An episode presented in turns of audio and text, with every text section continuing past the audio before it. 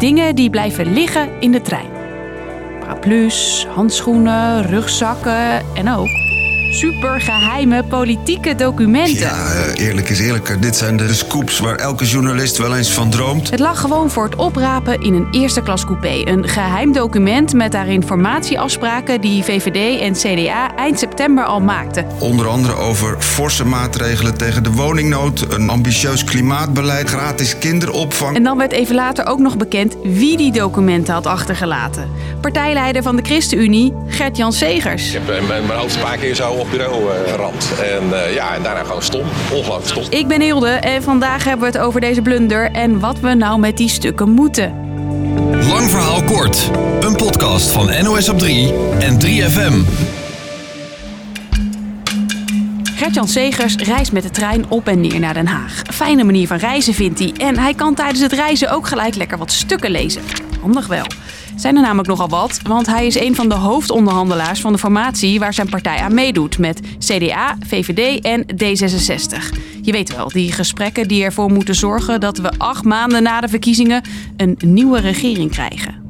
Goed, zo'n drie weken geleden stapte hij een vergadering in en En ik kijk naar mijn stukken en ik denk, verrek. Ik ben een stuk in de trein vergeten. En dan hoop je dat er een eh, oppassende, oplettende schoonmaker is die het meeneemt. Maar goed, het is iemand anders eh, die het bij de Volkskrant heeft afgeleverd. En die krant las de map vol met documenten. Documenten die vertrouwelijk zijn en normaal gesproken nooit openbaar zouden worden. En die nu dus gewoon in een treincoupé lagen. Wat vindt u van eh, de treinreis van meneer Segers? Nou ja, milieutechnisch heel goed. Maar eh, nee, weet je, het is ontzettend leuk dat dit soort dingen kunnen gebeuren. Dus eh, dat is altijd heel vervelend. Maar even, er er gaan in zo'n formatie ontzettend veel stukken rond. Stapels en stapels. Ook tussen partijen. Dus inhoudelijk zegt het echt helemaal niks over het eindproduct. Rutte zei het net. Er gaan dus tijdens een formatie stapels stukken rond. Welke stukken liet Segers nou precies slingeren? Het gaat om stukken die VVD en CDA samen schreven eind september. Misschien weet je het nog wel, de formatie lag toen volledig op zijn gat. Dit was het journaal van toen. Goedenavond. En we zijn weer terug bij af. Na maanden van gesprekken over een nieuw kabinet ging het vandaag opnieuw alleen maar over wie met wie wil regeren. Of liever gezegd, wie niet met wie. En VVD en CDA maakten in die tijd dus dat document met plannen voor onder meer de woningmarkt, het onderwijs, het klimaat.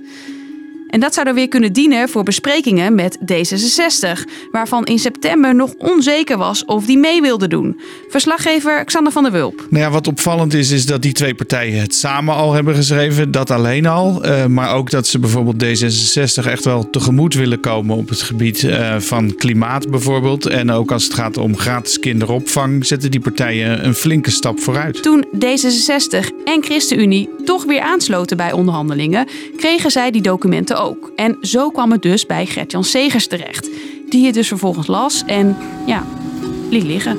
Beste reizigers. Volgens de Volkskrant speelt het document ook tijdens de onderhandelingen van nu nog een grote rol. Maar informateur Remkes ziet dat heel anders. Dat document is nu niet meer relevant. Dit is eh, volgens mij A, een stuk uit de vorige fase van de formatie en B, het resultaat van twee fracties die wat aan elkaar gesnuffeld eh, hebben. Misschien dan niet meer zo relevant. Het helpt de onderhandelingen nou ook niet echt, geeft Segers toe. We moeten eruit komen. Dus daarom, daarom, daarom zitten we hier. En dat zijn de exercities. En je leest ook precies waarom je niet alles kunt delen. Omdat je ook tussenposities en, en halfaffe producten moet kunnen delen, lezen, bespreken en dan weer door. En als je alle tussenproducten eh, openbaar maakt, ja, dan krijg je wat, je wat je vandaag hebt, dit soort vragen. En dat helpt een onderhandeling niet. Ik vroeg Sander hoe de vier onderhandelende partijen dit lek nu zien. Ik denk dat het eh, wel eventjes besproken zal worden. Dat Segers binnen ook nog een keer zijn excuses aanbiedt. Hij vond het heel erg stom van zichzelf. En dan zullen ze wel weer doorgaan. En eh, ja, er is deze formatie al zoveel misgegaan. dat dit er ook nog wel bij kon. En eh, met z'n vieren stappen ze hier vast overheen. Dat zou voor het coalitieakkoord op zich ook wel handig zijn. Plan is om dat voor de kerst af te hebben. En dan zullen we dus ook weten wat er van de plannen uit dit gelekte document is overgebleven. Ik, ik denk dat het uh, voor alle vier de partijen die praten over een nieuw kabinet, uh, ja, uh, dat ze er allemaal niet zoveel aan hebben. Maar dat het bijvoorbeeld voor ons enig inzicht biedt in dat hele ja, schimmige proces van de formatie. Dat we in ieder geval weten welke thema's en welke eventuele compromissen er op tafel liggen. Dus we weten straks weer een beetje beter waar we op moeten letten als het echte coalitieakkoord rondkomt. Dus, lang verhaal kort. Bij de Volkskrant waren ze even blij met een oplettende treinreiziger die zag dat ChristenUnie-leider Segers documenten liet liggen in de trein. In die documenten staan plannen van VVD en CDA samen. Of en welke rol ze nu nog spelen, daar verschillende meningen over. Dat was hem voor vandaag. Nog even een tip van de dag. Luister je deze podcast in de trein? Check dan even of je niks laat liggen. Tot morgen!